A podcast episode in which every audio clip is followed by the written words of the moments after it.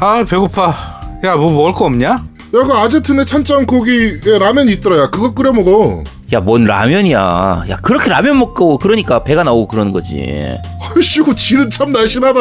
야 기다려봐봐 야 내가 맛있는 거 해줄게 야 거기서 게임 좀 하고 있어 야 게임 좀 해 게임 좀야 야또뭐 황천의 비틀니 무슨 쓰리지 아니냐? 그런 거 아니야 야 다 됐어 이거 먹어봐 어 이거 곰탕이네. 와이프 해외여행 갔냐? 곰탕이랑 카레는 그럴 때 먹는 거 아니야? 야 이 시국에 무슨 해외여행이야 이게 경상식품에서 발매한 진백이 한우곰탕이라는 거거든 보통 곰탕 포장 음식하고는 다르게 고기도 들어있어가지고 대박이야 게다가 100% 한우뼈만 가지고 만든 거라니까 야, 이거 먹어보니까 진땡인데 제대로 곰탕이야. 음, 양도 많네. 야 배불러서 또못 먹겠다. 야 이런 곰탕이 좋은 게 그냥 먹어도 좋은데 부대찌개 할 때 먹거나 뭐 떡반둣국 김치찌개 이런 거 할 때 육수로 쓰면 예술이라니까 오, 오늘 저녁은 부대찌개 먹자야. 오늘은 아제트가 요리사. 야 이제 집에 좀 가 그냥 식육점을 하던 사장님이 곰탕에 빠져 만든 15년 곰탕 외길 인생. 100% 한우뼈를 고아 만든 경상식품 진백이 한우곰탕. 한뚝배기 하실래 얘? 아 근데 녹음만 하고 나는 안 주냐? 나도 먹고 싶네 이거. 세 번째 코너입니다. 너 이거 들어봤어?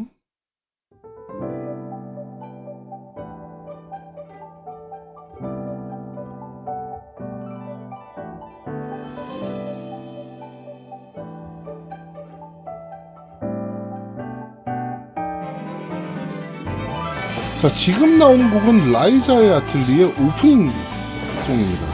무지개 세계 여름이라는 곡입니다. 굉장히 여름여름하네요, 곡이. 네. 이거 근데 원래 아틀리에 시리즈는 고- 그 한국으로 한국어로 해주긴 했었는데 네. 이번에는 안 해줬더라고. 왜 하는지. 아니 안 팔리니까. 전작도 안 해주지 않았나? 어 전작은 하필 해준 거 루루- 같은데. 루루아도 안 해줬던 것 같은데 저기 누구야? 소피하고 지속이 하잖아요, 지속이. 그러니까 어, 지숙이 소피하고. 쟤는 했었고 아 전작을 안 했었냐 전작도? 음안 해줬었지 하여튼 아쉬워. 그래서 한국어로 좀 나왔으면 어땠을까? 왜냐면 요번에 원래 3부작 하는 것 중에 첫 번째 작이잖아요. 근데 3부작 할지는 안 할지 모르겠지만 하여튼 첫 번째 작품이라 참 스타트를 참 딱 한국어 오프닝으로 했으면 얼마나 좋았을까라는 생각이 드는데 또 곡도 괜찮은데 음, 좀 아쉽더라고요. 그렇습니다. 자 라이자의 아틀리의 오프닝 곡 무지개 세계 여름 이라는 곡입니다. 자 끝까지 듣고 오시죠.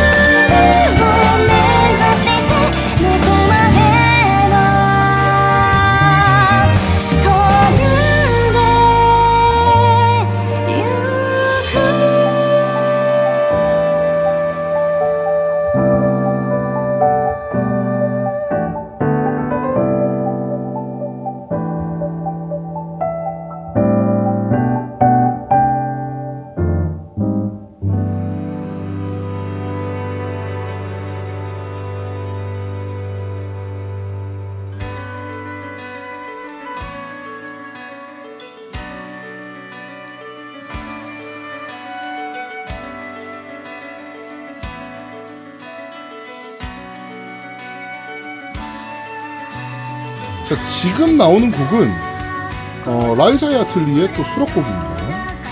어, 너와 만날 기적이라는 곡입니다. 어, 이 일본어로 어떻게 읽죠, 아제트님? 글쎄요. 어, 이걸 못 읽을 수가 있습니까, 네가? 음. 어머? 아, 연기하는 거야, 쟤 지금. 아, 이걸 내가 저렇게 어떻게 알아? 티나게. 아, 내가 어떻게 알아? 덕후도 아닌데 내가 어떻게 알아? 봐봐, 연기하는 거.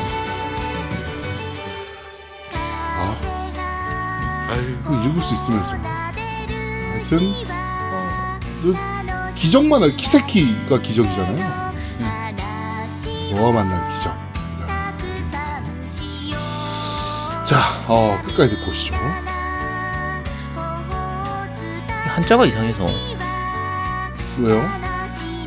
음, 가운데 있는 게 출 보시기? 음. 못 보던 한자입니까?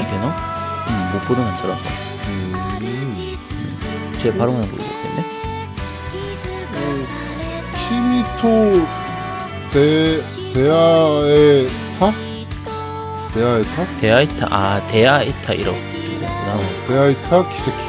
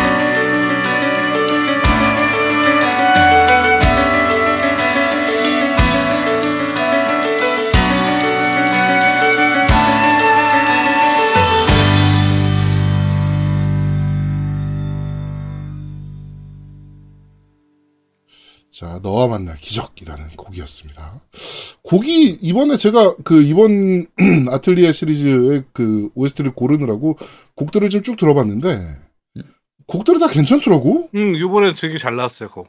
어. 음. 난 솔직히 좀 오히려 고민됐어요. 팔콤보다 얘네들이 곡이 더 좋은 것 같아. 솔직히 어, 말해. 잘 뽑았더라고. 음. 네, 팔콤은 어차피 저희가 다음 주에 네, 또 얘기를 할 테니까. 네. 실, 힘이 또 근데 네. 대아에타를 왜 쓰지? 아에타면 모르겠는데 태가 이 출자가 왜 들어간지 잘 모르겠네요. 음. 만 그리고 그 너와 만난 기적이 될 것 같은데 그러면 어, 구글 번역기로는 너 만날 기적이라고 돼 있는데요. 그래? 네. 이게 출자가 뭔가 의미가 있나? 이거 저 제가 일본어를 잘 모르기 때문에 네. 모른다고? 히미토 아- 아에타 키타키 같으면은 너와 만난 기적이 되는데 테아에타니까 잘 모르겠네. 음, 그렇다고 합니다. 음, 잘 모르니까 어쩔 수출 없습니다. 모시기가 만남이라는 말인가 보네. 구글 음. 네이버에서 검색해 보니까 만남 음. 뭐 이렇게 뭐 다뭐 제이팝에도 많이 쓰이는 것들인데 음, 뭐 만남의 연속 뭐 이런 식으로 그 번역이 되네요. 음. 음. 네, 그렇습니다. 네. 네. 어쨌든 곡 자체가 라이자 그러니까 아틀리 시리즈가 항상 그렇게 곡이 무겁지가 않아요. 약간 가볍고 편안하게 듣기 좋은 그런 곡이라서 네. 여기 OST는 꽤 괜찮은 편입니다. 네. 음. 자, 어, 이번 주 너희가 들어봤어는 아틀리에, 라이자의 아틀리에 오프닝 송과, 어, 삽입곡, 너와 만날 기적이라는 곡까지, 어, 들어봤습니다. 이번 주 너희가 들어봤선 여기까지 진행하도록 하겠습니다. 네. 자, 네 번째 코너입니다. 니 혼자 산다! 자, 어, 니 혼자 산다 코너입니다. 이번 주는 어떤 게임입니까? 네, 오늘은 저도 안 산 게임 러브 R입니다. 어, 니가 안 사는데 어. 떻게 방송이 됩니까? 아, N 유스티노님께서 이걸 네. 저보고 해오라고 제공해 주셨는데, 네. 아, 이- 저 원래 이런 게임 안 하는데, 참, 주셔가지고 제가 어쩔 수 없이 플레이한 게임입니다. 아, 진짜 제 취향하고도 안 맞고 해가지고, 네. 정말 뭐 재미없는 게임이었는데, 어, 대략 일단 내용만 간단히? 말씀, 아니야, 야, 그냥 진짜 하기 싫은 거 억지로 플레이했습니다. 일단 주인공이 고등학교 2학년인 네. 주인공이고, 어, 여름방학인데, 이 학교가 되게 이상한 학교예요. 여름방학인데 학교를 가야 돼. 음, 아, 정말 좋지 않습니까? 아, 우리 애 이런 학교 좀 보내고 싶은데요. 아, 나 진짜, 씨. 자, 어쨌든. 그래서, 방학인데도 학교에 가야 돼서 그 학교에서 만나는 이제 뭐, 여자애들하고, 요렇게 그 같이 알콩달콩하게 하면서 사진도 찍고. 그러니까 제일 큰 부분이 사진을 찍는 거예요. 음, 그러니까 아버지한테서 물려받은 DSLR 카메라를 가지고 요걸 가지고 이제 여자들을 사진을 찍는 도찰도 하고 대놓고 찍기도 하고 이렇게 어, 좀 하면서 위험한 거 아닙니까? 어, 위험할 것 같죠, 그죠? 저도 위험할 줄 알고 잠깐 이렇게 초반에 기대를 좀 했었는데 네. 어, 전혀 안 위험합니다. 아 수위가 너무 낮아요. 아, 그렇군요. 그래서 실망하셨군요. 아니야 그건 아니고요. 뭐 어차피 이런 게임 제 취향이 아니라서 그래서 근데 자 요게 게임이 이제 카도가 게임즈 이쪽에서 나온 건데 네. 어, 예전에 요- 요거 게임 잠깐 내가 어디서 소개했던 것 같은데, 우리 방송하면서. 뉴스에서 한번 대충 소개했었는데. 음, 뉴스에서 소개했었어요. 네. 네, 뭐 그런 데서 소개했던 것 같아요. 근데 그 이게 이제 그, 첫 번째 음, 작품이었던 그 있잖아요. 무인도에서 그 하는 거. 아 무인도는 아니지. 무인도에서 하는 거? 섬에서 하는. 도찰하는 그 내용으로 해서 했던 것 같아요. 섬에서 도찰하는 거? 네. 네, 그런 얘기는 안 했던 것 같은데. 어, 사진 찍는 걸로 하, 이제 하면 앞에 포토카노 같은 게 있었어요. 같은 게 있었고, 요 시리즈, 아니, 그 역사를 쭉 올라가면은 제일 앞에 나오는 건 이제 트루러블 스토리 쪽으로 보기도 하는데, 약간 순애물입니다, 순애물. 그러니까 야한 장면이나 이런 것들 나오는 게 아니라 좀 이렇게, 좀 이렇게 가슴이 훈훈해지고 따뜻해지는 그런 쪽의 이제 그, 요 장르, 요게 이제 순애물이고, 그래픽적으로 얘기하자고 하면 이 캐릭터 디자인을 했던 게 이제 러브 플러스 어, 다들 아시죠? 음, 미노타로 다들 아시죠? 모르시나요? 네, 네, 네. 미노타로 아시잖아요, 다들. 네, 네, 모르는 네, 분 네. 없잖아요. 러브 플러스 DS 닌텐도 DS 때 나와가지고 어 마찬가지로 순애 스타일로 해서 굉장히 히트를 쳤던 내 친구는 누구예요? 하면 이거 그런 걸로 내 여자친구입니다 하면서 이게 3DS를 그러니까 DS를 내밀었던 그 걸로 했던 어쨌든 이, 요 장르로 해서 나온 게임인데 자 여기까지 말씀드리면 재밌어 보여요 어때요? 저는 안 할 것 같아요. 아 그래요? 아직 좀 네. 모자란가? 노미님은 어때요? 한 번쯤 해보고 싶은 생각이 들어요? 아 저도 저도 알것 같아요. 아이씨, 왜? 자, 일단, 그, 상대방 댕이, 상대방으로 나온 여자가 숫자가 얼마 안 됩니다. 여섯 명인가? 밖에 안 돼요. 몇 명 안 돼요. 몇 명 안 되고, 한 명만 공략하면 그렇게 난이도가 높지가 않거든요. 네. 그래서, 그, 특별히 이것저것 안 해도 호감도는 잘 오르는 편이에요. 이제 문제는 한 번 플레이하면서 이 여자 저 여자를 다 완성시키려고 하면, 한꺼번에 여러 명을 공략하려고 하면 좀 힘든데, 처음부터 한두 명만 노리고 가면, 그렇게까지 어렵진 않습니다. 대부분 요 연애 시뮬레이션 게임 하는 사람들은 한 번에 다 완성하는 요거를 좀 노리다 보니까 그걸 기준으로 하면 난이도가 상당히 높아지는 편이고요. 음. 어, 주인공의 요 연애 시뮬레이션 스타일이 여러 개가 있어요. 우리가 그냥 연애 시뮬레이션 이렇게 부르긴 하는데 미연 씨, 미연 씨 이렇게 하잖아요. 네. 근데 visual novel 계열처럼 아예 소설 읽듯이 그냥 읽기만 하면 되는 쪽의 장르도 있고요. 대표적인 게 이제 화이트 앨범이라든지 뭐 소레치루 같은 이런 쪽, 쪽 그런 게임들은 그냥 스토리를 쭉 읽다가 중간에 선택지 나오면 한두 번씩 고르기만 하면 되는 요런 방식의 게임들도 있고 어 저 뭐죠 동급생이라든지 아니면 두근두근 메모리얼 이런 것처럼 주인공의 parameter가 있어가지고 예를 들면 뭐 공부 이, 요 게임 같은 경우에는 공부, 운동, 취미 이렇게 세 가지 파라미터가 있거든요. 네. 이거를 훌- 특훈을 통해 가지고 공부를 해서 공, 공부 능력치를 올리고 운동을 해서 운동 능력치를 올리고 하는 식으로요. 그러니까 심플하게 되어 있습니다. 뭐 그렇게 특- 복잡한 건 아니고 그냥 내가 선택해서 그 능, 능력 치를 올리고 요 능력치가 올라가는 거에 따라 가지고 어 게임상에 좀 이점이 생겨요. 이런 해서 내 주인공의 선택지를 그러니까 요 능력치를 키우고 그다음에 그때 그때 내가 어떤 여자하고 만날지 요 시간대에 따라 가지고 내가 누구하고 만날지를 직접 선택할 수 있는 요런 계열이 있는데 요 러브알 같은 경우에는 방금 말씀드린 것처럼 후자 쪽입니다. 소설 읽듯이 스토리를 중심으로 가는 게 아니라 내가 주인공을 키우고 각 이제 여자 캐릭터들을 이렇게 시간대에 맞춰 가지고 공략해서 시간을 잘 쪼개서 쓰는 여기서 재미를 느끼는 그런 게임이거든요. 네. 자, 여기까지 얘기하니까 어때요? 약간 좀 구미가 당기기 시작하나요? 어때요? 아직 안 왔어? 아, 그 좀, 좀 더, 해- 좀더 해볼게요. 조금 더. 자, 어, 약간 재밌는 게, 어, 게임을 하다 보면, 요 magical power라는 게이지가 있어요. 네. 그래서 이제 매일 시간대, 시간이 지날 때마다 이제 그 게이지가 차는데, 요걸 사용하면, 특정 시간대에 여자애하고 만날 확률을 높여준다든지, 아니면 뭐 아이템을 얻는다든지, 주로 아이템이 여자 옷이에요. 옷이라든지, 아니면 뭐 호감도를 좀 쉽게 얻을 수 있다든지, 이런 식으로 해서, 그, 그렇게 하는 룰렛을 돌릴 수가 있거든요. 네네네. 그래서 그 룰렛을 돌리고 내가 원하는 여자를 바로 딱 골라서 걔하고 무조건 만날 수 있는 해서 이름이 매지컬 초이스라고 하는 그 시스템입니다. 음. 초이스 할 수 있는 거죠, 초이스를. 네. 어, 구미가 당기지 않나요? 이거 뭐 우리가 구미가 당긴다 그래야 끝나는 겁니까? 아니, 그러니까 야 물어보는 거잖아. 물어볼 수도 있지. 사람이 그것도 뭐 물어보나? 자, 아니 뭐 계속 구미가 땡- 땡기냐고 물어보니까. 슬슬 구미가 좀 당겨줘야 되거든. 네. 자, 아, 그렇다고 어, 합시다. 아, 구미 당기시는가요? 네. 네, 어, 저, 저, 이 정말 재밌는 게임입니다. 아, 미치겠다. 자, 어, 일단 하루가 정말 알차게 쓸 수 있어요.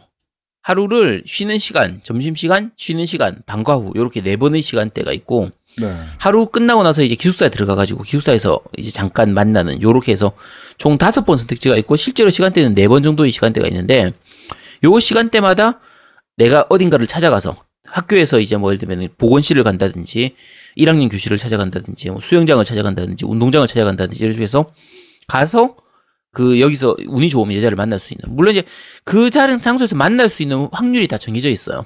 그래서 그 확률이 맞으면 누군가를 만나서 이벤트가 진행되는 이런 식으로 하면서 여자들을 자주 만나다 보면 정이 들잖아. 네. 그래서 계속 마- 자주 만나가지고 얼굴도 좀 비치고 사진도 좀 찍고 이러면서 어 좀 친해져서 나중에 고백을 하는 요게 이제 목적입니다. 네. 심플해요. 시스템 자체는 그렇게 어려울 거 없고요.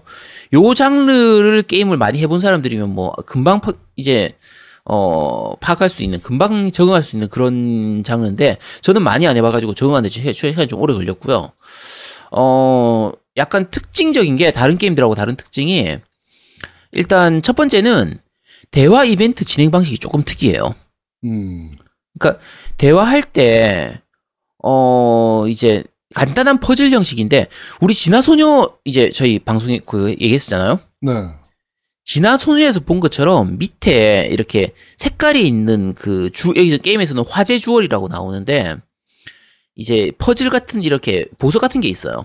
네. 얘들이 일렬로 쭉 나오는 거예요. 그래서 같은 색깔이 두 개가 붙어 있으면 얘들이 이제 합체해가지고 더 높은 레벨의 음. 이 보석으로 바뀌게 돼요. 네네. 그래서 그 주어를 선택을 하면 그 주, 그 이제 보석에 해당되는 주제로 상대방하고 얘기를 할 수 있게 돼요. 이게 주제가 성실, 활발, 사이 좋은, 행운 이렇게 네 가지 항목으로 돼 있는데 네. 요 화제의 화제 주어를 각각 배정된 거에 따라 가지고 그 주제에 맞게 상대방하고 대화를 해서 호감도를 올리고 나중에 이제 대화를 좀 이끌어가는 요런 식으로 되어 있거든요. 네네네. 그래서 대화를 할 때 대화를 잘 이끌어서 게이지를 좀 잘 조절하면 이제 사진을 찍을 수 있는 셔터 찬스가 생깁니다. 그러면은 이제 여자애 보고 이런 자세 취해봐, 저런 자세 취해봐 이러면서 사진을 찍을 수 있게 되는 거죠. 아, 참, 참, 참 유익한 게임이네요. 네. 예, 구미가 땡기죠. 아, 감사합니다. 자, 방금 전에 말씀드린 것처럼 요게 바로 두 번째 특- 특징인데 사진을 찍는 거예요. 그러니까 어, 우리가 그냥 보통 일반적인 일러스트 한 장 보듯이 이벤트 CG 한 장 보듯이 요걸 보는 게 아니라 그 특정 장소에서 내가 아까 방금 말씀드린 것처럼 특정 장소에서 그 여자 캐릭터를 만났잖아요. 네. 그럼 그 장소를 배경으로 해서 약간 3D니까 어차피 자세를 바꿔가면서 내 위치도 바꿔가면서 구도를 바꿔가면서 사진을 찍을 수가 있는 거죠. 예를 들면 여자 보고 야 한번 누워봐봐 한 다음에 약간 각도를 좀 잘 조정해가지고 사진을 찍는다든지 이런 것도 가능한 거거든요. 어, 음. 왜? 왜 아니, 그렇게, 왜? 왜 그렇게 해야 됩니까? 아니 이게 원래 그런 게임이니까 왜 그렇게 해야 되는지는 이 게임 만든 사람한테 물어보세요. 나는 하고 싶지가 않은데 이 게임이 원래 그런 게임이라니까. 동영상으로도 찍을 수 있고 사진만 찍는 게 아니라 동영상으로도 찍을 수 있고 사진 찍는 것도 나름대로는 조절할 수 있- 있습니다. 예를 들면 autofocus를 조절한다든지 뭐 out focusing 이렇게 한다든지 뭐 시간대를 조절한다거나 뭐 이렇게 여러 가지 할 수 있는 그런 것도 가능하거든요. 그러니까 요렇게 보면 자 이제 마지막으로 물어볼게요. 제아도목님 이거 좀 구미 당겨요 어때요? 네, 재밌을 것 같아요. 재밌을 것 같아요. 그죠? 네. 어, 저도 재밌을 줄 알았습니다. 이 부분이 괜찮을 줄 알았거든요. 네. 자, 실제로 해보면 뭐가 문제냐면요. 지금부터는 단점입니다. 어, 일단 사진 찍는 거의 자유도가 너무 떨어져요. 사진 찍는 그러니까- 게임이 자유도가 떨어지면 어떡해? 사진 찍는 자유도가 떨어지면 어떡합니까? 그러니까 사진 찍을 때 우리가 여러 가지 각도로 이렇게 찍을 수 될 거 아녜요 하이 앵글로 찍는다든지 로우 앵글로 찍는다든지 이렇게 옆으로 찍는다든지 우리가 기대하는 그게 있잖아 뭔가 안 찍혀 그쪽 방향으로 못 가. 음. 아 이런 게 어딨어 그런 게. 야 그다음에 여자애들 이 여자애들을 찍는 거잖아요. 네. 그러면 여자애들 모델링이 좀 잘 돼 있어야 될 거 아니야. 그렇죠. 그 우리 잘 된 걸로 대, 대표적인 게 DOA 같은 것들. 그렇죠. DOA 익스트림 이런 거 보면 빛이 와 이씨, 그 모델링 좋잖아요. 그런 거면 좀 찍을 맛이 나지. 또. 그쵸? 네. 근데 이건 기본적으로 그래픽이 그렇게 좋지가 않아요. 그러니까 음. 여자 캐릭터들의 모델링이 약간 거짓말 조금 보태면 그냥 플스 3로 만들어도 충분했을 것 같은 그런 게 그런 정도 수준이거든요. 네. 그러니까 아 이거 플스 4 어. 아닙니까? 그러니까 플스 4인데 지금 플스 3로 만들어도 충분한 정도 수준이라니까 이 게임이. 음. 그러니까 너무 구린 거야. 그러니까 별로 찍고 싶은 생각이 안 드는 좀 그런 느낌인데다가 어 그나마 여자애들이 처음 캐릭터 디자인 자체가 괜찮으니까 좋기는 한데 옷이 아 옷이 찍고 싶은 욕구를 별로 안 일으켜요. 너무 밋밋해 옷이. 아 별로 안 야하구나 옷이. 아니 아니 그게 아니고 그러니까 물론 이제 그런 거 모해하는 사람도 있을 거예요. 이제 하- 이게 보면 이상한 정도 애들이 체조를 많이 하고 수영복 많이 하고 학교 수 학교 수영복 입고 이런 것들이 많으니까 네. 그쪽을 좋아하는 이런 덕후들 변태들은 이 게임을 좋아할 수도 있어요. 근데 나는 덕후가 아니라서 그런 걸 별로 안 좋아해. 학교 수영복 뭐 교복 학교 뭐지 뭐 체, 체조복 이런 거에 별로 저는 모해하지 않거든요. 그런 걸로는 가슴이 두근거리질 않아요. 그럼 어떤 걸로 두근거립니까? 아니 그냥 나는 순수한 옷, 예쁜 옷 이런 것들을 입었으면 좋겠다는 거지. 근데 그런 옷이 없어. 여기 별로 없어. 몇 개 있긴 한데 별로 없어요. 그러니까 아 좀 많이 실망스럽고. 아제트님과는 또 다르네요. 아니야 아직은 어, 그럼요, 저- 저런 거를 별로 좋아하진 않지. 그러니까 일반적인 옷을 스로 그렇게 하는 걸 보는 걸 좋아하지. 음. 아니 그러니까 예쁜 옷들을 하면 되는데 굳이 이상한 꼭 이 덕후들을 노리고 만드는 게임이라서 나 같은 덕후가 아닌 일반인들은 그 감성을 이해를 못 하겠는 거지. 음. 그렇습니다. 그러니까 캐릭터들도 이제 뭐 후배라든지 선배, 뭐 외국인 혼혈도 있고 약간 사차원스러운 애도 있고 뭐 이런 애들은 동급생도 있고 뭐 그런 여동생도 있어. 여동생은 좀 그- 약간 위험하잖아. 어쨌든 있는데 초딩까지 있어. 초딩까지. 아 초딩은 좀 범죄잖아. 좀 그치. 이건 좀 심하지 좀 않나? 많이 위험하지. 어, 초딩도 있거든요.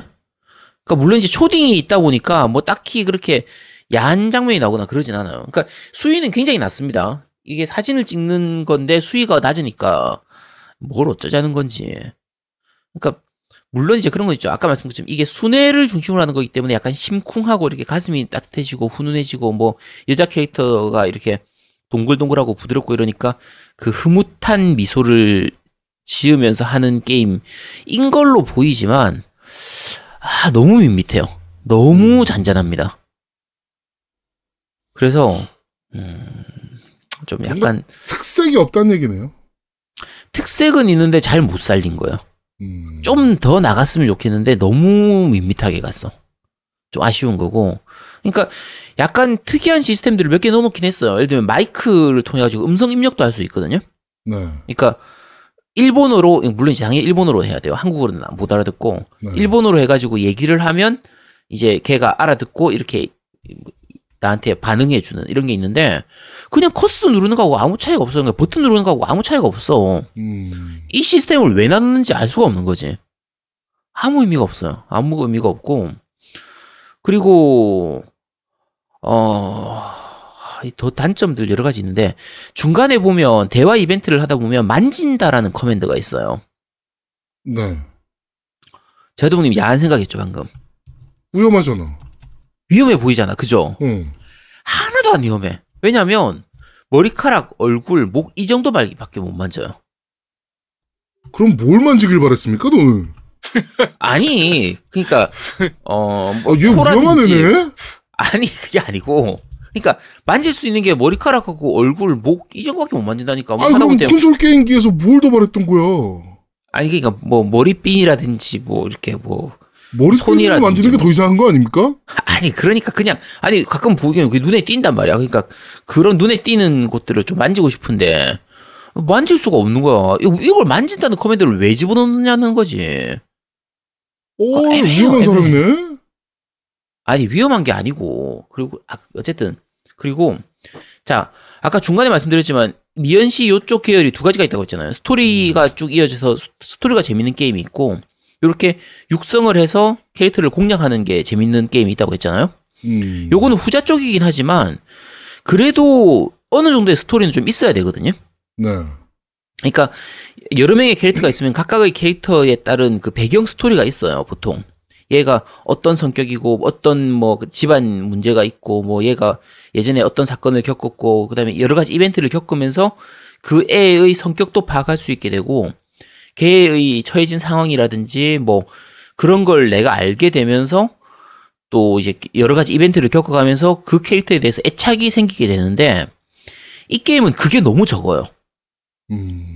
그러니까 그 캐릭터를 알게 해주는 이벤트라든지 이런 게 너무 없고 정말 단편적인 진짜 조각조각 나 있는 이벤트밖에 없기 때문에 뭔가 캐릭터에 대해서 애착이 잘 안 생겨요. 중간에 나오는 이벤트들 아까 말했던 것처럼 뭐 이제 스- 이제 그좀 스토리상의 이벤트라든지 뭐 free 이벤트라든지 뭐 내가 찾아가서 여자를 만나는 거라든지 대화하는 거라든지 그런 게 있긴 한데 네. 굉장히 너무 단편적이에요. 너무 조각 나 있다 보니까 뭐 제대로 이어지질 않는 거야. 그러니까 얘는 츤데레구나 이건 알겠는데 그 이상은 없고 아 얘는 공부 잘하는 애구나 근데 그 이상이 없어. 너무 짧게 짧게만 나오니까 그러니까 스토리 부분을 좀 더 신경을 써서 어 어느 정도 그 캐릭터를 느낄 수 있을 만큼의 캐, 그 스토리는 넣어줬으면 좋겠는데 네. 그런 부분들이 없다 보니까 요 게임 같은 경우에는 제가 한 3시간, 4시간째를 넘어서면서부터 지겨워지기 시작했어요. 음, 되게 빨리 왔네요. 현타가. 네, 그래서 1회차를 하는데 너무 힘든 거야, 이거. 음. 그래서, 아, 그, 딱, 그러니까, 게임상의 스토리로는 두 달 동안을 진행하는 건데, 2주차 넘어가니까 지겨워지기 시작해가지고, 이걸 두 달 동안 하려고 하는 게 너무 짜증이 나는 거죠. 음. 그리고 좀 더 진행되면서 새로운 스토리도 좀 많이 늘어나고, 뭔가 할 수 있는 것도 늘어나고 이랬으면 좋겠는데, 그런 부분들이 너무 약한 거지. 그렇군요. 그래서 아 여러모로 기대는 별로 안 하고 내가 별로 하- 내가 어차피 내가 좋아하는 게임 내 장르도 아니고 뭐 내가 하기 싫었지만 애니스톰이 주셔가지고 어쩔 수 없이 하는 게임이긴 하지만 그래도 좀 재밌지 않을까 생각을 했었는데 어 좀 여러모로 많이 아쉬웠던 게임 러브 알이었습니다. 네. 그렇습니다. 아제트가 굉장히 좋아할 만한 장르의 게임이었는데. 좀 아니 아니 안 좋아할 아쉬운, 게임이라니까. 네, 아, 근데 저도 게임이었다. 이런 거에 관심 이 있어서 제가 원래 사진을 찍는 걸 좋아하기 때문에 사진 컨셉이 좋아서 음. 어, 캐릭터들을 봤는데 진짜로 캐릭터들이 별로 이렇게 흥미가 가는 캐릭터들이 아니야. 그러니까 쉽게 말해서 와나 저런 각도로 사진 찍고 싶어 아니면 어이 학생을 사진 찍고 싶어 이런 게 있어야 되는데 별로 그런 그래픽이 아니야. 그러니까 흥미가 별로 없더라고. 음.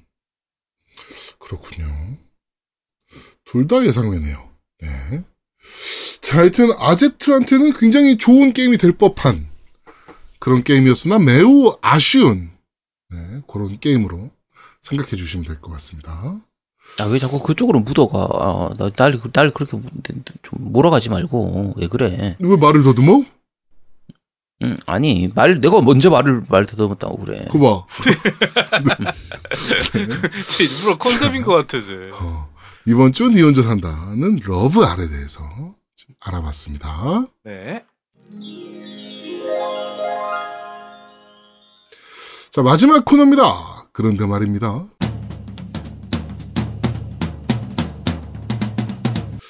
자, 그런데 말입니다. 이번 주는, 어, 모든 사람들의 평가가 허벅지 하나만으로도 이 게임은 사도 충분한 게임이다라고 평가하고 있는 라이자의 아틀리에입니다.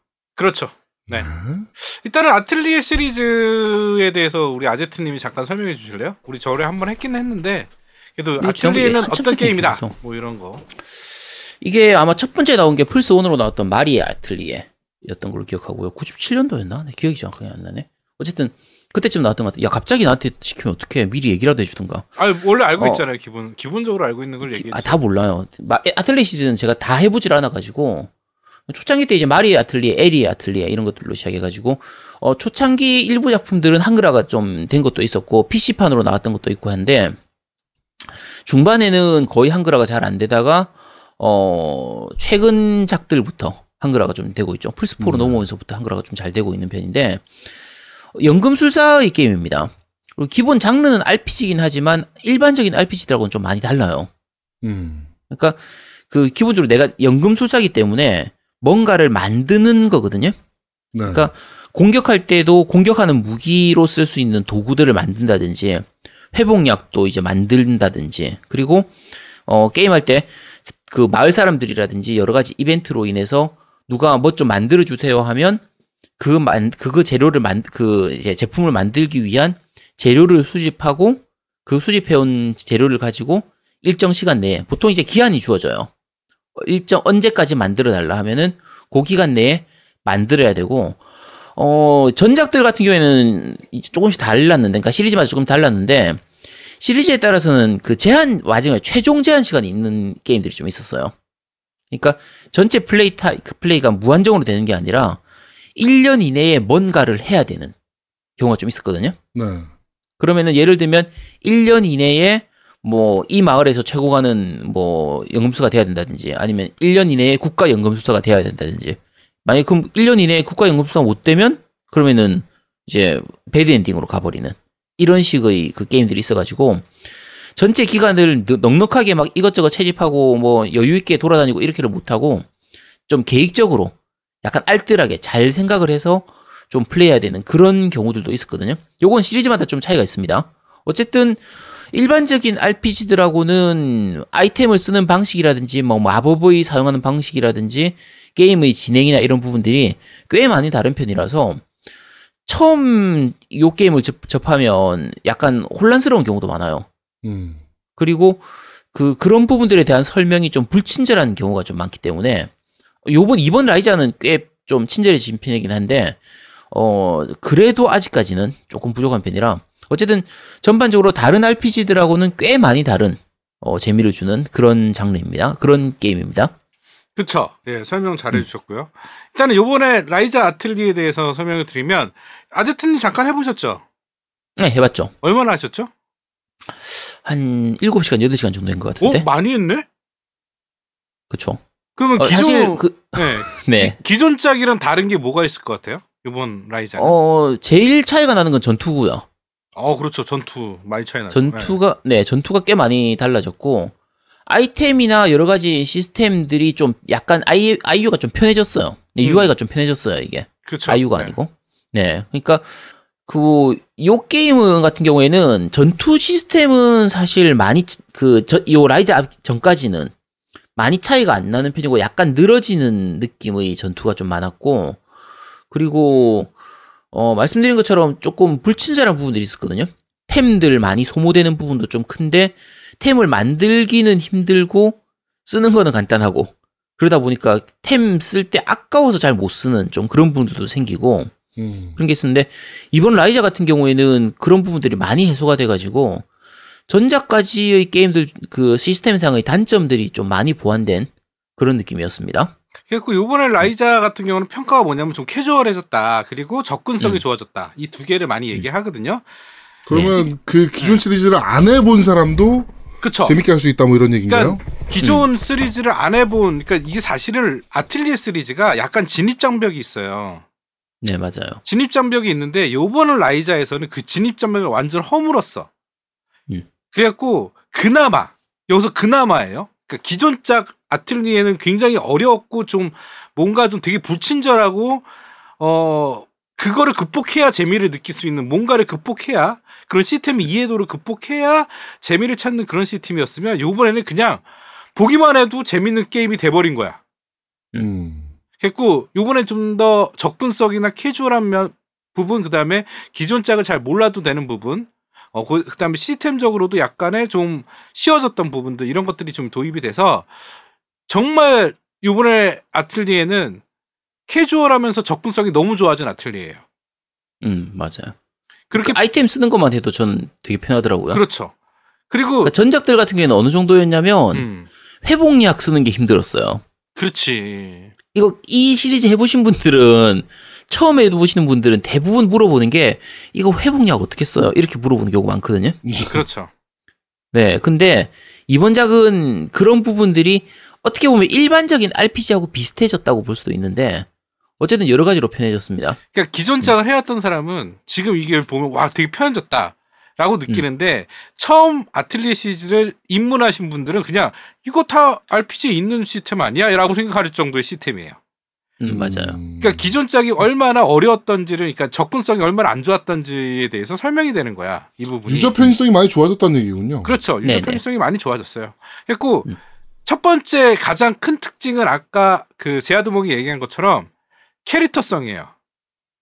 음. 기존작의 캐릭터는 주인공 캐릭터는 뭐, 뭐였냐면 정말 여리여리한 그냥 여성. 그러니까 주인공이 되게 여리여리한 여성상이었어.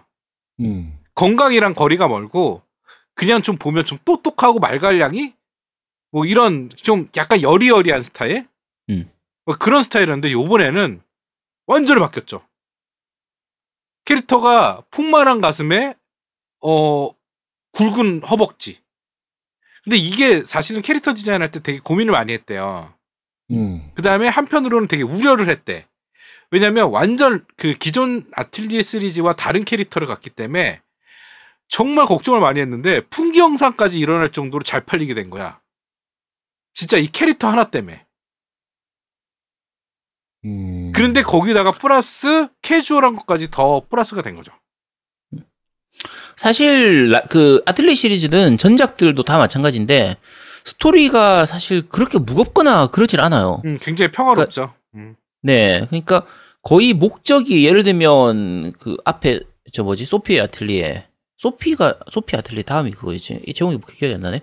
어 뭐 탄광 마을 같은 곳 안에서 그쵸. 갇혀 네. 살다가 이제 딴 데로 탈출하고 싶다. 다른 데 가서 살고 싶어요. 바깥 세상이 구- 구- 궁금해요. 거의 그런 느낌이라든지 아니면 뭐 엄마 그 그늘에서 벗어나고 싶어요. 다른 마을도 구경해 보고 싶어요. 거의 그런 느낌이라든지 루루아가 그런 식이었고 어 이번 라이자 같은 경우에도 그냥 섬마을에 살고 있던 촌, 촌 여자? 어쨌든, 촌 동네 아가, 아낙네 여자, 그러니까 아가씨가 그냥 밖에, 바깥 마을로 가서 모험을 하고 싶어요. 그냥 그런 거거든요. 음. 근데 그런 부분들이 꽤 발랄하게 잘 그려져 있는 편이에요. 너무 무겁지 않으면서도 그 약간 중간에 만나는 여러 가지 모험 같은 그런 것들도 좀 있고. 그러니까 주인공 캐릭터 자체의 성격이 모험을 하고 싶어 하는 좀 그런 캐릭터다 보니까 어, 캐릭터하고 전체 스토리하고 이런 부분들이 굉장히 좀 잘 어울리는 편이라서 어, 라이자가 그, 그좀 캐릭터가 좋아질 수밖에 없는 것 같아요. 그런 부분들이. 음, 맞아요. 그런데 요번에는 진짜 너무 많이 바뀌어 가지고, 전 게임 내내 하면서 집중이 잘 안 될 정도야. 그래갖고 나는 순간 음. 의상 DLC를 사고 싶은 충동이 강하게 일어났어요. 음. 나도 음. 모르게. 근데 안 사긴 했는데, 하여튼, 진짜 보는, 게 되게 힐링 게임이야. 게임 자체. 그치. 맞아요. 평, 흐뭇해지죠. 어, 평화롭고 그런 것도 그렇고, 그 다음에 디자인, 음. 그, 캐릭터 디자인도 그렇고, 와, 이거 진짜 잘 만들었다라는 생각이 계속 무시무시 느껴지는, 음. 어, 그런 게임이었었던 것 같아요. 그리고 그 아까 아제트가 얘기한 그 전투가요, 어, 예전에 비해서 되게 캐주얼해졌는데, 전투가 재밌어졌어요. 캐주얼해졌다고 난 표현하기 보다는, 전투가 되게. 재밌어졌어. 어. 음, 뭐가 맞아요. 있냐면 이게 턴제예요. 그, 제아도목님, 턴제 RPG는 네. 뭐가 제일 지루한가요? 그냥 한 대 치고 받고 치고 받고 이게 계속 왔다 갔다 하는 게 지루하죠. 그쵸. 왜냐면 내 턴이 왔을 때 모든 게 다 정체돼 있잖아. 그러니까. 그래갖고 내가 충분한 선택에 의해서 다시 내 턴에 뭘 할지를 정한 다음에 다시 스타트해서 내 턴까지 기다리는 거잖아. 네. 근데 이거는 턴제인데 되게 웃긴 시스템을 갖고 있어요. 뭐냐면 턴제인데 시간이 흘러. 지금 내 턴이 음. 왔는데 시간이 흐르고 있는 거야. 내가 빨리 결정해서 빨리 뭔가를 해야 돼. 사실 이게 ATB 시스템이거든요. 그러니까 음. 파이널 판타지 몇 탄 때부터나? 5 때부터 했나? 6 때부터 했나? 그때부터 이미 있었던 시스템이라서 네. 어 사- 어떻게 보면 특별할 게 없는 시스템인데 어, 그걸 굉장히 잘 만들어져 놨어요. 이걸. 그렇죠. 음. 네, 너무 잘 그러니까 이- 만들어놨어. 네. 그래서 전반적으로 전투 자체가 특별할 게 있나 없나 싶은데도 그 굉장히 좀 전투가 재밌고 약간 스피디하게 진행되는 느낌이 들거든요. 맞아요. 음. 음. 그래서 재밌어 좀 많이 좋아졌습니다. 그래갖고 턴제를 하게 되면 뭐가 있냐면 예전에 그 턴제 시스템을 하게 되면 내 차례 때까지 그냥 마냥 기다려야 되고 내가 내 차례 와서 뭘 해야 되겠다는 생각을 하게 되는데 얘는 계속 정신없이 만드는 거야. 왜냐면 내 턴에 시간이 흐르니까 내가 빨리 결정을 해야 되잖아요. 음. 그 다음에 결정할 요소들이 되게 다양해졌어. 그러면서 할 수 있는 것들이 많아진 거지. 그러니까 재밌는 거야. 그냥 단순 전투가 아니라 전투가 재밌어졌어요. 음. 그래갖고 또 전투를 하면서 난 되게 재밌다는 느낌을 계속 받았어. 그러니까 RPG가 전투가 재밌다고 느끼기 되게 어렵거든요. 음. 왜냐면 RPG는 스토리가 재밌어야지 전투가 재밌으면 안 되거든. 전투가 재밌어도 좋지, 전투가 재밌으면 더, 더 좋은 거지. 그런데 스토리랑 재미, 스토리의 재미랑 그 다음에 전투의 재미가 같이 된다 그러면 RPG로서 완성도가 난 높다고 생각하거든요. 근데 그런 되게 높은 장르, 그러니까 작품이 된 거예요, 이번에. 라이자가. 이번 전투가 약간 독특한 시스템 두 가지가 게임 그 손이 가- 바빠요. 전투하는 동안에 계속 손이 바쁜 게 전투 중에 우리가 캐릭터 세 명 중에서 음, 한다 명만 조정을 있어. 하도록 돼 있거든요. 예. 그러니까 세 명의 캐릭터 중에서 하나의 캐릭터만 조종하는데 내가 조종하고 싶은 캐릭터를 실시간으로 계속 바꿀 수가 있는 거예요. 되게 빠르게. 그래서 내가 만약에 손이 되게 빠르다 그러면 세 명의 캐릭터를 다 직접 조작하는 것도 가능합니다. 음. 근데 실시간 전투니까 사실 그렇게 하기 좀 무리인데 어쨌든 그때 그때 내가 필요한 타이밍에 내가 원하는 캐릭터를 조정해가지고 뭐 조작을 하고 이게 다 가능하고 그다음에 전투 도, 도중에 이제 AP 게이지라고 해서 AP라는 포인트가 차거든요. 음, 네. 요걸 이용해서 내가 스킬을 쓸 수도 있고 그다음에 택틱스 레벨이라고 해가지고 요 레벨이 올라가면 또 유리해지는 게 있어요. 그래서 그치. 그걸 내가 선택해서 전략적으로 이제 어디에다가 내가 AP를 소모할 것이냐라는 거를 이제 그때 그때 내가 생각을 하면서 전투를 할 수 있으니까 전투 자체가 지루할 일이 전혀 없는 거예요. 음. 상당히 재밌으니까 전투를 정말 잘 만든 것 같아요, 이거. 네. 그리고 아까도 스-. 응, 스토리도 얘기했지만 스토리가 RPG의 생명이라고 생각해요. 근데 이 게임은 그 스토리 자체가 굉장히 무겁지는 않아. 근데 되게 흥미, 그러니까 반전도 있고 스토리가 되게 재밌었던 것 같아. 내가 이때까지 아틀리에 하면서 가장 재밌는 스토리 같아. 음, 왜냐면 중간에 반전도 있고요, 막판에. 이 마을에 대한 그 역사적인 막 얘기까지 나오게 되면 되게 재밌어지거든. 흥미진진해지거든, 중간에 갑자기. 그러니까 음. 그런 부분들, 그런 스토리 라인도 되게 재밌었던 것 같아요.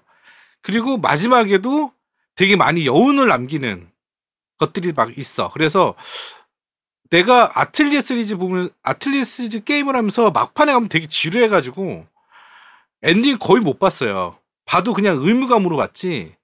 아, 재밌게 하면서 그 엔딩을 본 적이 없는데 이 라이자 음. 아틀리에는 되게 재밌게 엔딩을 본 것 같아. 음. 그리고 음. 어 사실은 그 제가 플스 게임을 플스로 했지만 그 다쿠님께서 이 스위치 버전을 빌려주셨어요. 그래서 두 개를 비교해봤거든 게임 자체를. 네. 아, 그래서 해보니까 스위치도 굉장히 잘 만들었어요 게임 자체를. 그러니까 아, 스위치에 근데, 스, 어. 음, 근데 스위치의 제일 큰 문제가 폰트가 너무 작아가지고. 맞아 폰트랑 그 다음에 적 그 피아 식별이 그러니까 적이 잘 안 보여 아이템이랑 이런 것들이 잘 안 보여 그래가지고 그런 채집 요소나 적을 만나고 뭐 이런 것들에 대해서 약간은 좀 너무 화면이 작다 보니까 그런 조금 뭐 무리수는 있는데 그래도 게임 진행에는 전혀 상관이 없어요. 음. 그래서 나는 솔직히 음. RPG 같은 게임은 어, 스위치가 정말 좋지 않냐라는 생각이 드는데 스위치 하기에도 전혀 부담도 없고 무리도 없어요. 그래갖고 그러니까 요- 퍼포먼스가 그 문제가 없다는 얘기지 스위치로 해도. 그쵸. 그 아틀레 시리즈 같은 경우에 그게 아마 소피까지였던 것 같아요. 그때까지는 이게 스위치판이 같이 나왔었는데 스위치판이 너무 열화됐었어요. 로딩도 많이 걸리고 그래픽도 너무 많이 안 좋고 이랬었는데 어, 전 루루아 때부터 아마 좋았던 좋았던 걸로 기억해요. 루루아 때부터 스위치판도 꽤 잘 나와서 이제 충분히 할 만하다. 이렇게 됐었는데 루루아 때 제일 심각했던 게 폰트가 작은 거였거든요. 음. 그래서 이게 스위치로 dock 모드로 플레이할 때는 별로 문제가 없는데 스위치 휴대 모드로 하면 이 폰트가 너무 작아가지고 보기가 좀 힘들어졌어. 힘든 그게 문제가 있었어요. 그런데 나는 요번에 하면서 폰트를 막 되게 작아서 보기 힘들다라는 느낌을 받은 적이 없어요. 스위치는 그래. 스위치는. 아니 스위치도. 스위치도 그래? 내가 어. 요즘 노안이 와서 그런가? 아 그러니까 요번 그러니까- 판은 스위치로 안 해봤죠. 아, 이번 판도 스위치로 했어. 이번 판이 아 사실 스위치로 했어? 나는 별로 그러니까 이번 판이- 느낌 못 받았는데. 어. 그러니까 사실 저 원래 플스판은 제가 구입을 안 하고요. 노미님의 그 계정을 빌려가지고 네. 그걸로 플레이를 하다가 오 생각보다 할만하네 해가지고 이제 스위치판으로 구입을 했었거든요. 근데 그러니까 아 당했어. 그러니까 얘, 이게 피리스 아틀리에 때는 폰트가 되게 컸었어요. 아 그 뭐 탄광 탈출하는 게 피리스구나. 그러니까 피리스 아틀리에나 그 앞에 때는 폰트가 되게 커가지고 보기가 되게 좋아졌는데 최근 들어서 이상할 정도로 이 아틀리에가 폰트를 너무 작은 폰트를 써요. 그래서 루루아 때는 진짜 심각했고 이번에는 그나마 조금 더 커지긴 했는데 그래도 좀 크기가 작아서 보다 보면 좀 눈이 아픈 거예요. 그래서 음. 왜 굳이 이렇게까지 폰트를 작게 만드는지 어, 아틀리에 시리즈는 조금 약간 그 부분은 좀 아쉬운 것 같아요. 어쨌든 그 눈 그 글자 작은 게 너무 잘 안 보인다 힘들다 요렇지만 않으면 스위치판으로도 충분히 할 만합니다. 아까 노우미님 얘기하신 것처럼 그 퍼포먼스나 최적화 부분은 정말 잘 돼 있는 그 편이거든요 스위치 쪽이. 음, 맞아요. 네네. 그래서 네, 그 부분만 없으면 노안만 없다면 충분히 스위치로 하셔도 됩니다. 그러면 오늘 결론은 아제트가 노안이 왔다. 이렇게 결론이 날 수 있겠네요. 나는 뭐 쪽으로 괜찮았으니까. 결론을 내지 마. 어, 나는 괜찮았으니까. 그리고 그 음악도 굉장히 좋았어요. 이번에 아까도 제가 그 너 이거 들어봤어에서도 말씀드렸듯이 이번에 음악 너무 좋아요. 음. 이때까지 아틀리에 중에 난 가장 좋다고 생각했어. 음악을 들으면서 음. 음. 되게 좋아. 그러니까 되게 그쵸, 잘 맞는 괜찮아. 것 같아. 분위기에 맞게끔. 아 정말 잘 맞는 것 같아요. 음악을. 사실 저희가 같이 지금 플레이하고 있는 게 이제 아까 노민님도 얘기했지만 이스도 같이 플레이를 하고 있잖아요. 그쵸. 이스 Nine. 네. 네, 이스 9 같은 경우가 보통 이스 그 팔콤이 음악 잘 만들기로 유명한데 이번 이스 같은 경우에는 너무 힘을 많이 준 건지 좀 피곤해져요. 듣다 보면 그러니까 좀 약간 박력 있는 음악, 좀 약간 긴장감 있는 음악 이런 것들을 너무 많이 쓰다 보니까 게임을 좀 하다 보면 약간 귀가 피곤해지고 정신적으로 음악이 너무 긴장감 있는 게 많이 들리니까 좀 피곤해지는 게 있는데 요 라이자 아틀리에 같은 경우에는 전반적으로 굉장히 듣기 편한 음악으로 하다 보면 힐링이 되는 그런 느낌이라서 어, 음악은 상당히 잘 뽑은 것 같아요 이번 맞아요. 라이자는. 네. 음. 그리고 이제 단점, 단점 말씀드리면 저는 사실은 이 게임이 원래는 그 아틀리에 시리즈가 정통적으로 했지만 채집하고 조합하는 거예요. 그러니까 채집해서 재료를 얻고 그 재료를 가지고 어, 어떤 무기를 만들든 아니면 뭐 물약을 만들든 아니면 채집 도구를 만들든 하여튼 어떤 채집한 재료를 가지고 조합하는 그러니까 어, 연금술을 하는 그런 게임인데 채집 재료에 대한 설명이 되게 부족해요. 음. 음. 근데 기존 짠도 마찬가지였는데 요번에도 마찬가지야. 그러니까 뭐냐면 채집 재료를 어디서 구해야 되는지가 명확하게 안 나와. 내가 구하기 전까지는. 맞아요. 내가 구하고 나면 어디서 나온다고 나오는데 사실은 구하고 나서가 뭐가 문제야. 구하기 전에가 문제지. 그치. 그래서 구하기 전에 대한 그런 내용이 너무 어렵게 돼 있어. 그래서 아예 아예 안 나와. 그래서 뭐가 있냐면 맵을 하나 열면 그 맵의 안에 채집할 수 있는 것들을 다 채집해야 되고 음. 그리고 어 몬스터를 다 때려 잡아야 돼요. 그래야지 알수 음. 있는 거야. 그 그러니까 지역에 대해 내가 채집이 내- 되는 것들. 내가 처음 가보는 지역이 있으면 그 지역을 100% 맵을 달성을 해야 나, 뒤에 나, 나, 나 오는 그 채집캐를 하기가 훨씬 편해집니다. 안 그쵸. 그러면 나중에 엄청 꼬이는 수가 생기거든요. 그리고 되게 웃긴 게 채집하는 도구를 만드는 것도 마찬가지예요. 채집하는 도구를 만들어야 되는데 어떤 것 어떤 거에 가면 채집할 수 없습니다라고 떠요. 이 도구로는. 음. 그러면 차라리 설명으로 이 이걸 채집하기 위해서 무슨 도구가 필요합니다라고 설명이 나오면 얼마나 좋아. 그게 안 나와. 그런 건 불친절하구만. 어. 참고로 그 부분이 전작들보다는 조금씩 조금씩 편해진 부분, 그러니까 나아진 부분도 있긴 한데 아직까지도 불편합니다. 불, 좀 불편한 부분이 좀 있어요. 그렇지. 음. 그 다음에 어디를 지역을 이동하려고 하면 뭔가 이렇게 날아가거나 뭐 이런 것들이 있어요. 그러니까 그게 아이템이 있어야 돼.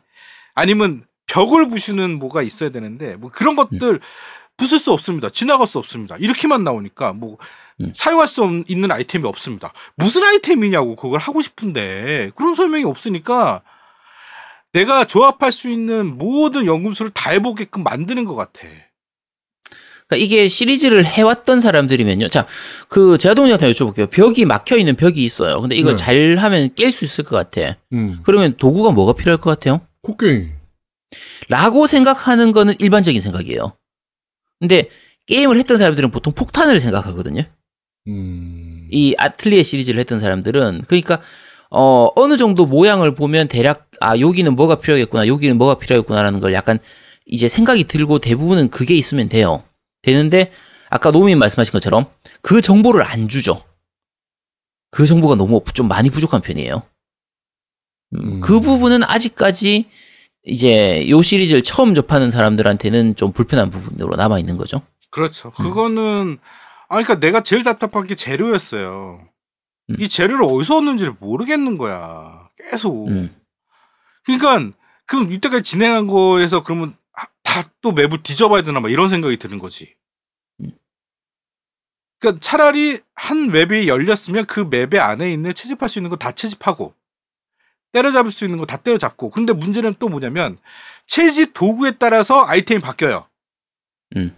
그러니까 어떤 거는 그러니까 어떤 하나의 채집할 수 있는 요소인데 어 하나는 낫으로도 채집할 수 있고 하나는 그냥 뿅망치로도 채집할 수 있어. 그치 하나의 그냥 그 채집할 수 있는 건데 풀인데 풀 예를 들면 근데 그 풀에서 낫으로 할 수 있는 낫으로 나오는 거 채집해서 나오는 거 아이템과 그러니까 재료죠. 재료와 그다음에 곡 곡괭이로 해서 나오는 재료랑 다 다른 거야. 음. 그러니까 그거를 채집할 수 있는 것마다 다 한 번씩 해봐야 되는 거야. 한 번 낫으로 배보고 한번뭐해 뭐로 해보고 막 가능한 것들을 다. 그러니까 애시간 하면 그게- 뭐든 해보라는 거네. 그렇지 계속 다 해보는 거야. 그러니까 약간 그거에 대해서 좀 그러니까 좀 바쁜 현대인으로서는 좀 거부감이 들지. 그러니까 어떻게 보면 공략집을 보고 하면 이 부분이 훨씬 편해지겠죠. 맞아. 그래서 저는 공략집을 봤어요. 이것 때문에 음, 근데 도저히 안 돼서. 네, 저는 고- 네, 공략집을 안, 조, 안 보는 쪽이기 때문에 꽤 좀 자주 막히는 그런 편이죠. 이 아틀리 시리즈는 저는 항상 좀 많이 막히는 편이에요. 음. 음. 근데 게임은 재밌었어요. 음. 그러니까 굳이 단점을 찾자면 근데 그 단점이 좀 컸어 나는 개인적으로. 음. 그러니까 그것 때문에 좀 막 답답한 거는 있을 수 있었는데 게임 자체 전반적으로 큰 틀을 봤을 때는 되게 재밌게 한 것 같아요. 네, 개인적으로는. 음. 그렇군요. 해봐야겠네. 제가 사실은 아시겠지만 turn 타입 RPG는 그렇게까지 막 흥미가 없었는데 용과같이 Seven 때문에 성향이 좀 변했어요. 음. 그래가지고 저 지금 엑스박스로 파이널 판타지 15 시작했거든요. 음, 저, 저, 아, 파판, 이거- 파판하고 네. 있더라고, 저. 음. 음. 예. 근데 그건 턴타임이 아니더라고. RPG가 아니잖아. 어, 턴제 RPG가 아니잖아. 어. 완전히 다른데. 어, 그래가지고, 아, 재미가 없다. 뭐, 이렇게 생각을 하고 있는데, 음. 네. 이거 한번 해봐야겠네요. 재밌을 것 같다. 음, 한번 해보셔도 될 네. 거예요. 괜찮을 테고. 음, 노무님 다 얘기하셨나요? 네, 저는 얘기할 거 다 한 것 같아요. 네. 아닌데 중요한 거 두 가지를 빼먹은 것 어, 같은데. 뭐, 뭐가 있죠? 자, 일단 첫 번째로 그래픽 부분인데 네. 그래픽은 아주 좋진 않습니다. 음, 그러니까 딱 잘라서 얘기하면은 전작보다는 나아졌지만 어차피 우리가 아틀레 시리즈에다가 그래픽을 그렇게 많이 기대하진 않아요. 네. 그래서 그래픽이 아주 좋진 않지만 어 게임 디자인 캐릭터 디자인을 잘 뽑아가지고 뭐 그 부분은 다 상세화 시킬 만큼 그렇게 만들어져 있고요. 근데 여기서 중요한 게요. 음 그래픽이 나쁘지 않, 그러니까 좋은 게 아닌데 나쁘지도 않아요. 그리고 그래, 제일 나- 많이 중요한. 거는 아니, 음. 많이 나쁜 정도가 아니라 아, 아예 나쁘지가 않아. 그러니까 나 그렇게 많이 나쁘진 않다고 괜찮다고. 그, 근데 이거라고 이스를 하는 순간에 이스를 때려버리고 싶었습니다. 저는. 그치 이스하고 비교하면은 훨씬 좋습니다. 어, 그러니까 훨씬 좋고 이게 안 좋다고 해서 이스 수준이는 아니에요. 예, 절대로. 저는 음. 이거 하고 나서 이스를 하는 순간에 이스가 완전히 와, 진짜 그치. 미치는 줄 알았습니다. 진짜로. 자, 그 그래픽에 세, 정말 특이한 요소가 하나 있습니다. 이 게임 같은 경우에. 네. photo 모드가 있어요. photo 모드가. 아, photo 모드. 아, 그러니까 사실 그래픽이 그렇게 아주 좋은 RPG도 아니고 RPG 게임인데 photo 모드를 왜 집어넣었을까? 게다가 photo 모드를 그냥 어렵게 들어가는 게 아니고요. L3 버, L3 스틱 그 버튼을 누르면 바로 photo 모드에 들어가지거든요. 네. 이걸 뭐하러 넣었을까? 제아동님 이런 게 필요할 것 같아요? 아, 뭐, 굳이 뭐. 굳이 필요가 없는데 신의 한 수입니다. 그렇군요. 이게 막상 들어가 보면요. 간단하면서도 이게 꽤 은근히 괜찮은 스샷을 좀 뽑을 수가 있어요. 음, 이게 그러니까 그 약간 아쉬운 것 이것도 아까 저 저거하고 마찬가지 러버하고 마찬가지인데 앵글 조절은 그렇게 자유롭진 않아요. 그 줌인 줌아웃도 자유롭지가 않아. 그러니까 우리가 그런 게 있잖아요. 좀 이제 좋은 장면들은 이렇게 가- 근접으로 해가지고 가까이 당겨가지고 이 접사로 좀 찍어보고 싶고 이런 그게 있잖아요. 다들 예쁜 거 이런 거 있으면. 근데 그게 생각만큼 그렇게 많이 이게 줌인이 좀 잘 안 돼요. 그리고 좀 이제 그 자세히 보고 싶거나 이럴 때는 로우 앵글로 찍고 싶고 이럴 때도 있잖아요. 근데 그게 안 되는 거는 단점이긴 한데 어 은근히 요게 아까 말씀드린 그래픽이 그렇게 좋은 것 같진 않은데 이상하게 포토 모드로 해서 찍으면 꽤 괜찮게 나와요 사진이. 음, 그래서 요 포토 모드로 찍는 재미가 꽤 쏠쏠합니다. 두둠탁 알겠습니다. 무조건 해야겠네요. 아, 근데 네, 이게 그렇습니다. 게임이. 러브알보다 사실은- 좋다는 얘기죠? 러브알보다 차라리 사진 찍는 부분은 이게 더 나아요. 그 캐릭터 어. 디자인에 되게 몰빵을 한 게임이에요. 배경보다는. 음. 그래서 캐릭터들은 정말 디테일하게 잘 살렸고, 음. 대신 그 배경이나 이런 것들이 굉장히 좀 안 좋지. 어. 음, 그런데 그래서 photo mode를 하면 사실은 배경 찍으려고 photo를 하나? 캐릭터를 찍으려고 하지? 그래서 좋게 느껴지는. 음, 자동 그 포커 뭐냐 아웃포커싱이 되는. 네, 아웃포커싱 넣을 수도 있고 그렇죠. 색, 여러 가지 설정도 좀 꽤 여러 가지로 설정할 수 있습니다. 나름대로 photo mode에서 세부적인 설정을 좀 바꿀 수 있거든요. 그래서 해보면 의외로 요거 재밌습니다. 요 photo mode 꽤 잘 만들어져 있어요. 처음에 하면서 또 RPG 게임 무슨 레이싱 게임도 아니고 RPG 게임에 photo mode를 왜 넣어놨지라고 하면서 나도 모르게 photo mode에 들어가서 이렇게 하고 있는 그런 네 그렇습니다. 저는 음. 튜토리얼 할 때 딱 한 번밖에 안 해봤어요. 네. 아 왜? 아, 전 그랬다고요. 아, 뭘 왜요? 아, 제가 이게 아마 러브 R 하다가 이게 습관이 돼가지고 그 게임 내가 그래서 그런 것 같아요. 아, 원래 보통 때 같았으면 이런 거 안 했을 텐데 러브 R에서 느꼈던 갈증을 여기서 좀 풀기 위해서 음, 아마 그랬던 것 같습니다. 음. 다 러브 R 때문입니다. 네. 자, 또 뭐 하나 있다며요. 두 개잖아요. 아니 그 두 가지라니까 photo 그 mode하고 두 가지 그래픽하고. photo 음, 음. 그래픽이랑 photo mode 얘기한 거 아니야? 이게 음. 저도 이제 좀 찾아봤었는데 네. 스토리가 스토리 진행이 굉장히 난잡하다는 얘기를 많이 하더라고요. 어... 실제로 그런가요? 그러니까 뭐 왔다 갔다 하고 전개 자체가 막 음. 예, 되게 어때요? 저는 그렇게 완 음, 난잡한까지 플레이를 안 해가지고 모르겠는데. 그렇게까지 느낀 적이 없는데. 음, 아, 그런 얘기 하시는 분들이 많아서 스토리 전개를 정말 거지같이 만들어놨다고. 근데 아틀리 시리즈는 원래 그렇게 스토리가 이렇게 꽉 잘 짜여져 있는 게 아니었어요. 그래서 좀 음. 약간 중간에 산으로 가기도 하고 왔다 갔다 하거든요. 그래서 거기에 익숙해진 사람들은 별로 못 느낄 것 같은데. 음, 음. 음. 알겠습니다. 자, 오늘은 어, 라이자의 아틀리에에 대해서 좀 알아봤습니다. 아제트가 좋아하는 photo mode가 제대로 들어있는 게임이군요. 아니 제대로까지는 아니고 뭐 그냥 생- 생각보다 기대 별로 아, 기대 안 기대는 별로 안 신의 한 했는데 어쨌든- 아까는 아니 그러니까 말이 그렇다는 거지. 그걸 뭐 굳이 꼭 네, 신의 한. 수라니까 시리가 켜지고 지랄이야. 이게 그러니까 상대적으로 아까 러브 R을 하다가 이걸 하다 보니까 아 차라리 러브 R보다 이게 낫네 하는 거의 음. 그런 느낌이라는 거죠. 알겠습니다. 자, 이번 주 라이자의, 아, 그, 그런데 말입니다. 라이자의 아틀리에는 여기까지 진행하도록 하겠습니다. 네. 자, 겜덕비상 제184화 허벅지가 다한 게임 라이자의 아틀리에 편은 여기서 모두 마무리하도록 하겠습니다.